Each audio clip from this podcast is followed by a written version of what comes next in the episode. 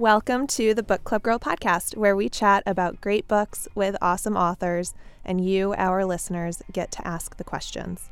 I'm Eliza Rosenberry, and Tavia and I were talking about really long books that we've read. And I think one of the most recent really long books I read was a horror novel by Joe Hill called NOS4A2. I think it was like over 600 pages. I'm Tavia Kowalchuk, and the, one of the longest books that I've ever read is The Lost by Daniel Mendelsohn. And same thing. I, you know, I didn't realize how long this book was, but it's this memoir about a man searching for what happened to his Jewish ancestors in World War II. It's so powerful and so riveting. I, it just flew by. That sounds amazing. I'm adding that to my list of books to read. Um, on today's show, four women wage war against Hitler in Nazi Berlin. We'll be talking about the historical saga Resistance Women. We think it will be a great addition to your book club. And later in the show, we'll be joined by New York Times bestselling author Jennifer Chiaverini. But first, we wanted to share this fantastic review of the podcast from I Mike Lindgren, who says, this new podcast has a loose, fun vibe, but is also really smart and perceptive. Oh. The hosts have an easy, natural rapport with this author, and I expect more good entries. Especially excited to hear Lou Berney, who is a rising thriller star. Keep up the good work. Oh my gosh, that's so nice. What a sweetheart. Thank you, Mike, for listening. Thank you so much. Just a reminder to all our listeners if you post a review of our podcast, there's a very good chance we'll read your critique on the show as well. Send us your feedback, post your reviews. And now we present to you Resistance Women Abridged. Set in the years before and during World War II, Resistance Women reimagines the lives of Mildred Harnack and her circle of brilliant and brave female friends, Greta Lorke, Martha Dodd, and Sarah Weitz, who sacrificed their own lives to fight injustice. Mildred accompanies her academic husband to his German homeland to pursue her doctoral studies in American literature. Greta is an aspiring author who returns home to Germany after studying at the University of Wisconsin. Martha is the naive daughter of the American ambassador to Germany, and Sarah is a Jewish student of American literature who is forced to rethink her plans for marriage after discovering the anti Semitism lurking in the hearts of complacent Germans. Together, these four women find themselves drawn into an underground resistance cell, risking their lives and gathering information to destroy the Third Reich. This fictionalized version of real life heroes is a complex tale of the courage of ordinary people. So, Tavia, what did you think of the book? The first thing that I have to talk about is how I just marvel at these characters' courage and principled actions. I am just so Totally. impressed that these were real life people. I was reading this book and I found myself wondering would I join the resistance if I was in their situation? Would I just live my life and you know not do anything or or would i you know sort of join the crowd like who, what would i have done in their shoes and Yeah. and it's you know i feel like that's one of the reasons why this book is so perfect for book clubs 'cause Yeah. you could just sort of talk about that that one question all night long Yeah, for me, with this book, more than any other book I've read, I was really able to see myself in these, like, because Jennifer Chiaverini writes in a chronological way. So it's like it starts in 1928 or 1929 and goes through the end of World War II and Mhm, yeah. continues on. And but it's chronological and it's day by day and you can really feel the everyday nature of how slowly things happen. You know, it wasn't all at once. It was very gradual, the rise of the Nazi regime. And I think being able to see the detailed lives of these characters and, and um, think about, you know, what would I have done as these things were happening. Um, like you said, you could talk about it forever. You know, you mentioned the chronological approach to the book, and you know, I enjoyed that because I've read a bunch about World War II, but I've read about a moment here, a moment there, about one thing that happened. You know, I've seen the movie Dunkirk, and Yeah. you know, all these, the book thief, and I remember when I read Everything is Illuminated and Three Days at the Brink by Bret Baier. Like these books all coalesce in this novel because she strings all of those events together and you can see how this strand of beads just grew sort of like you said day by day and month by month Yeah. And I liked it too because you could sort of you could really build the context around what was happening in the world at this time. So like obviously 1929 is like when the stock market crashed and the start of the Great Depression and sort of thinking about how that factored into what was going on in Europe during the 1930s and Um, I loved the chronological, detailed approach to writing this book because you could see both the the intimate lives of the characters and as well as sort of the big picture context. Um, and the other thing that I loved about these characters. Are you going to talk about the nerd factor? I'm going to talk about the nerd factor. Yes, How did you I know? know. They're all bookish. They're all these women are like scholars and academics and writers, and they love to read, and they're students of literature. Oh, I love that. It was so great. They're sort of like a book club. Two of two of them even write like book reviews together. That's true. That's Um, right. But I loved that, and that was really fun um, to see how these women sort of bonded and, and their shared values and their shared experiences sort of tied around literature. Definitely the nerd factor. oh my gosh, I cannot wait to talk to the author about Me this. too. This is going to be great. One quick reminder we love hearing from you, our listeners. Join our Facebook group, The Book Club Girls, where you can talk with other book lovers and post your own questions to the authors who appear on the show. You can find us at facebook.com slash groups slash The Book Club Girls. And stay tuned after the show for a short exclusive sample from the Resistance Women audiobook. Today, we are joined by Jennifer Chiaverini, whose book Resistance Women is out now. Welcome, Jennifer, to the Book Club Girl podcast. We're so happy to have you here. Well, thanks. It's great to be with you. So, we are so excited to talk about Resistance Women, which is based on the lives of actual women working against Hitler during World War II. One thing our listeners are wondering about is how did you come across Mildred, Greta, Martha, and the others? It's actually the first, the idea first came to me quite a few years ago. Um, I live in Madison, Wisconsin, and one day I came across a post on social media from the Wisconsin Humanities Council. And it was a black and white photo of a smiling blonde woman bundled up in a warm coat, and she was standing before this cluster of evergreen trees. And she just had this lovely, gentle smile and this warm expression on her face where she just looked like she would be someone you would want to talk talk literature with or have a nice cup of tea with and talk about world events and what's going on in your life. So I was drawn to that lovely photo. But then I read the caption and it said, September 16th is Mildred Harnack Day, the day Wisconsin remembers the Milwaukee woman who holds the tragic claim as the only American woman executed on direct orders of Adolf Hitler. Wow. Wow. I just got the chills. I know, me too. And I did too. And that was my response when I read this. I mean, the contrast between those grim words and Mildred's lovely, gentle smile just captured my imagination.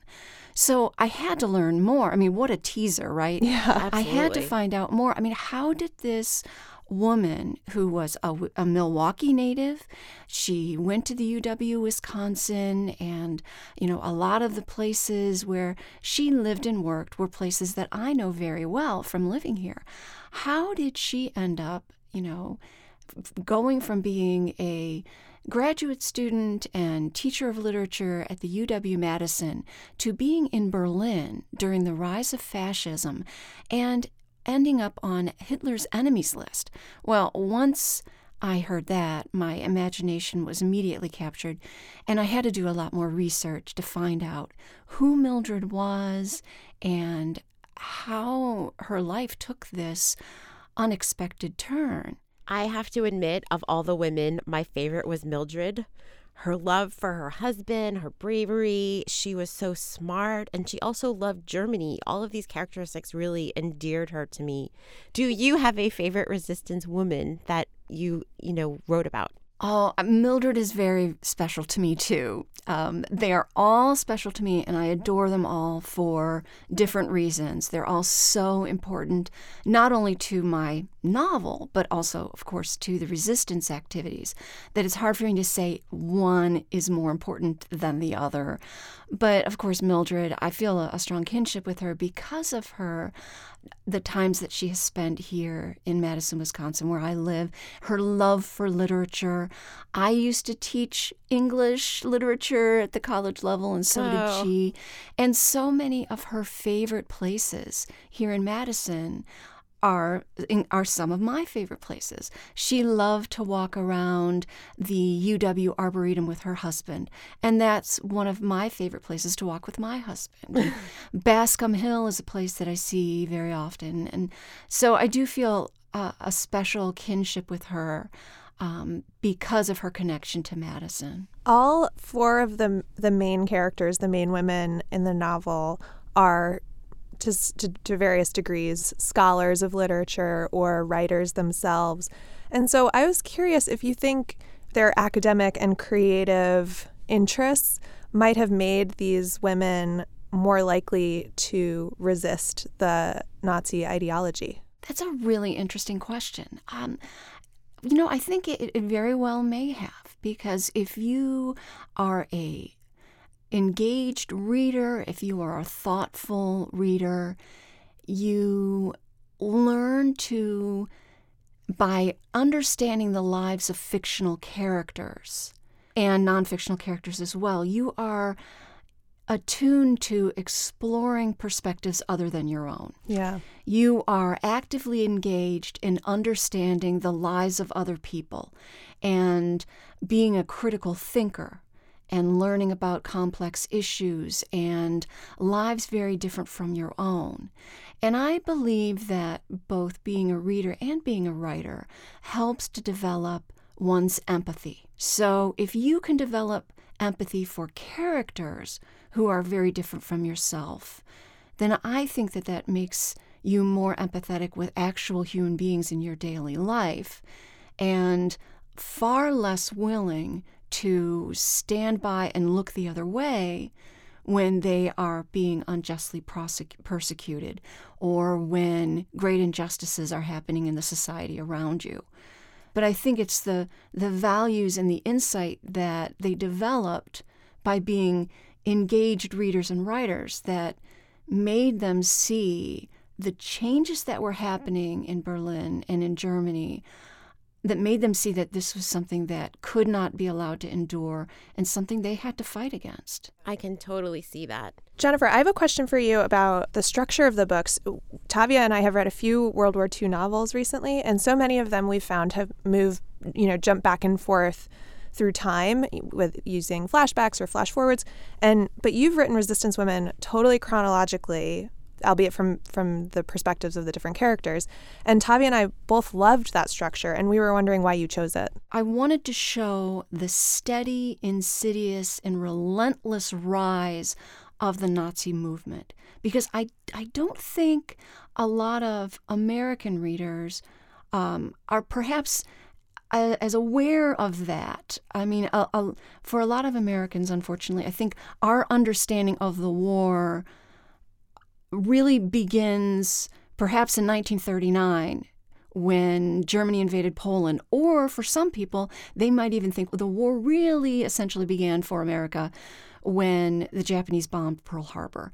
But there was so much more to it than when the Americans became actively involved.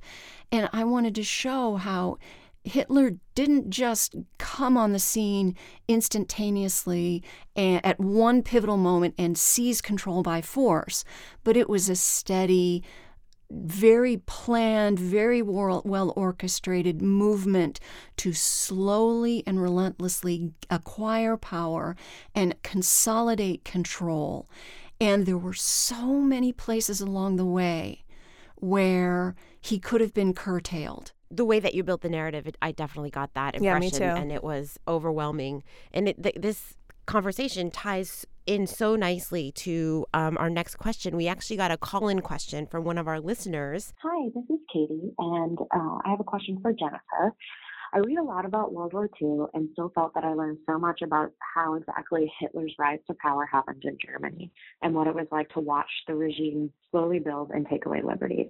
What was the most surprising thing you uncovered in your research of the pre World War II days in Germany? I think the most surprising thing for me was how there were so many signs along the way that things were going terribly wrong.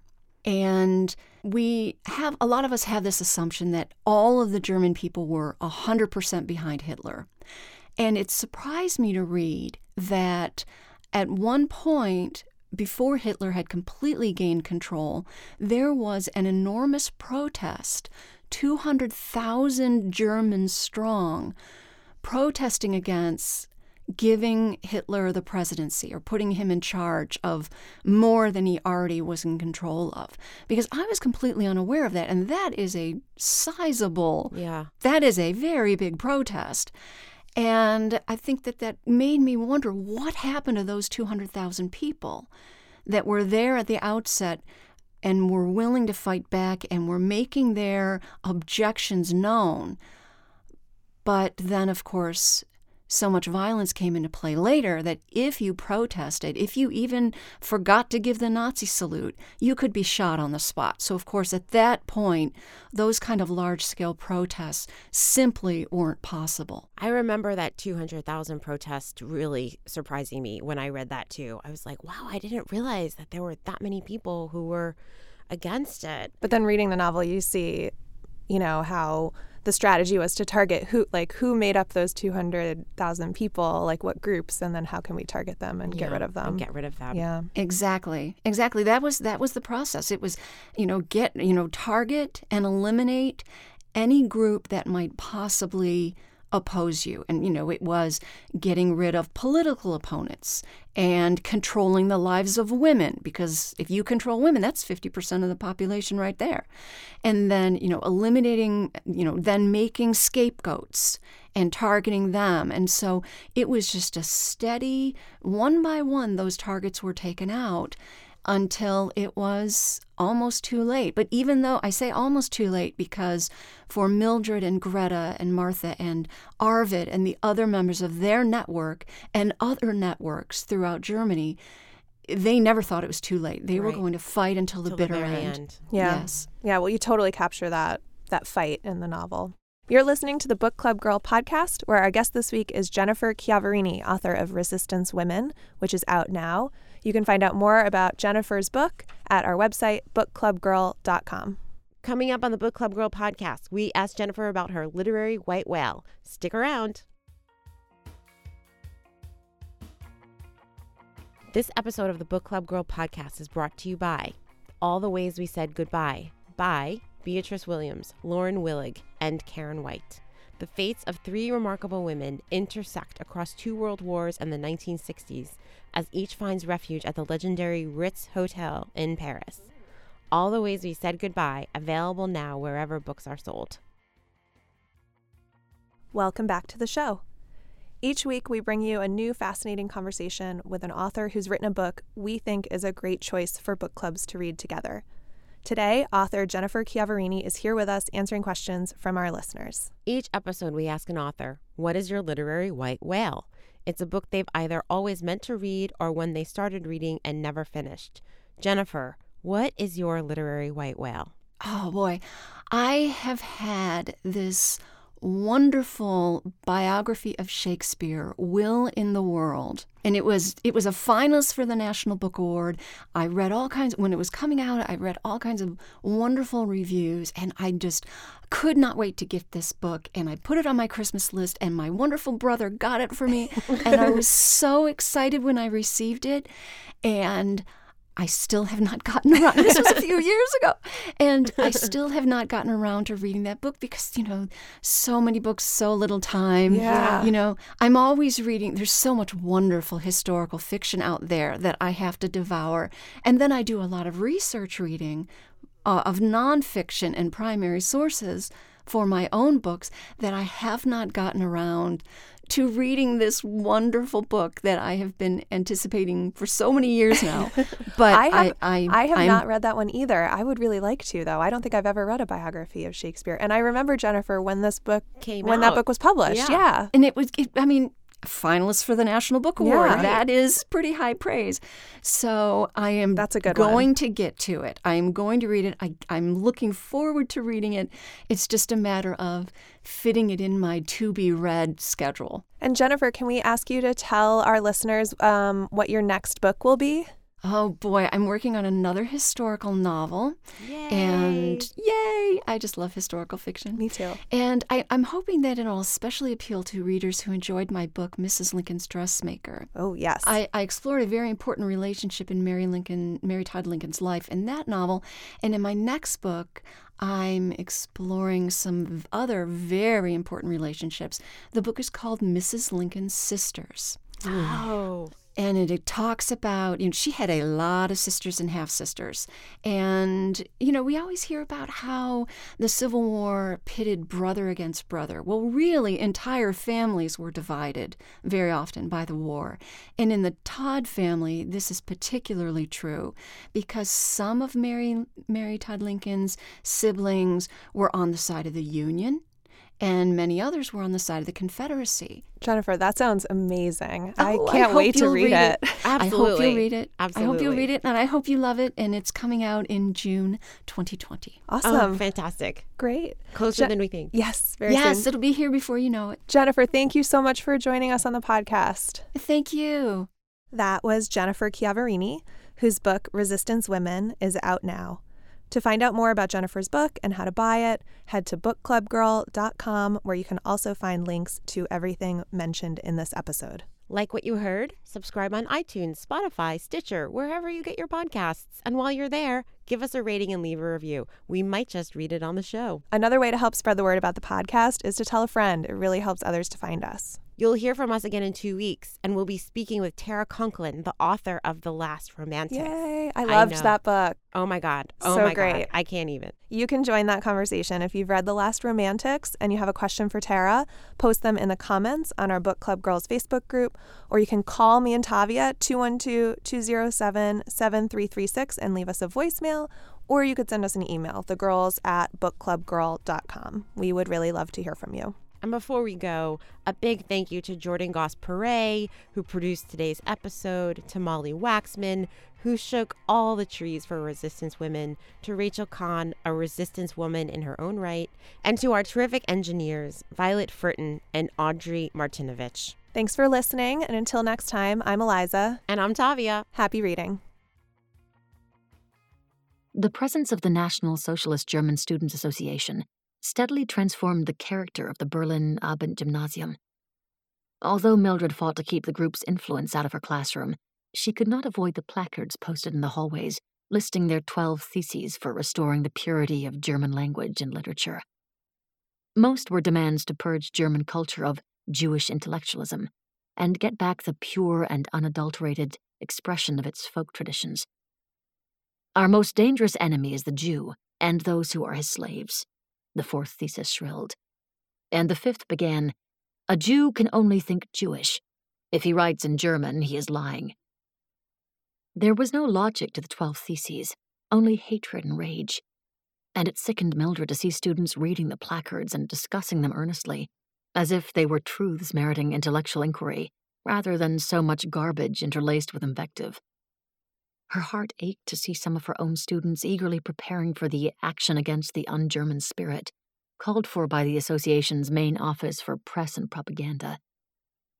Chapters were encouraged to compile blacklists of degenerate authors, write articles denouncing the Jewish influence on German literary culture, and submit the documents to their local press and radio. Their publicity campaign would culminate on May 10th in a vast nationwide Säuberung, a literary cleansing by fire. As twilight descended that fateful night, Mildred stood at the cupola windows, watching lights come on in windows up and down Hasenheide. Arvid found her there and gently embraced her from behind. We don't have to go, he said, gazing over her shoulder to the scene outside. Imagining it is bad enough. You don't have to watch it happen.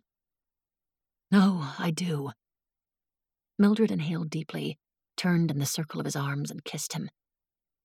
I have to see with my own eyes just how desperate things have become, or I won't believe it. Pulling on a warm sweater to fend off the cool spring night, she followed Arvid downstairs and outside, where the sweet aromas of Kuchen and vanilla still wafted from the patisserie, though it had closed hours before. She took Arvid's hand as they walked quickly to the University of Berlin, where his cousin, Dietrich Bonhoeffer, waited for them outside his office building. The Students have been building the pyre for four days, he said as they walked toward the open Platz, where thousands of students, citizens, and a few professors in robes and caps milled about, jittery with anticipation. They started by emptying the entire library of the Institut für Sexualwissenschaft. And since then, countless other books have followed. Works by Freud, Einstein, Mann. Dietrich broke off at the sound of shouts and cheers and singing. As they turned to look down the street, Mildred's heart sank at the sight of the familiar flickering red glare lighting up the elegant buildings along Unter der Linden. Yet another parade, muttered Arvid, taking Mildred's hand, his gaze fixed on the approaching marchers. More torches. But this time, the torches that light their way will also plunge them into darkness, said Dietrich quietly. The darkness of intolerance and ignorance, more dangerous than the darkest night. Students, SA, SS, Hitler Youth. Toward the open Platz they marched, row after row of them, their faces sinister in the garish light.